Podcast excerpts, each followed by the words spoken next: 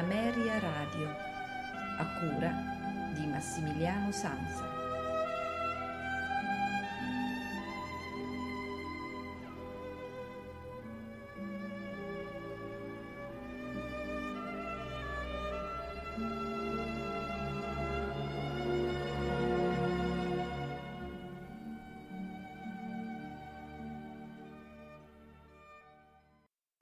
Una buonasera da Massimiliano Sansa con i notturni di Ameria Radio. Siamo giunti all'ultima puntata dell'anno e quindi come tradizione eh, liturgica vuole eh, ascoltiamo eh, te- dei Te Deum, esattamente due Te Deum che è il canto di ringraziamento che viene fatto nella liturgia dell'ultimo giorno dell'anno.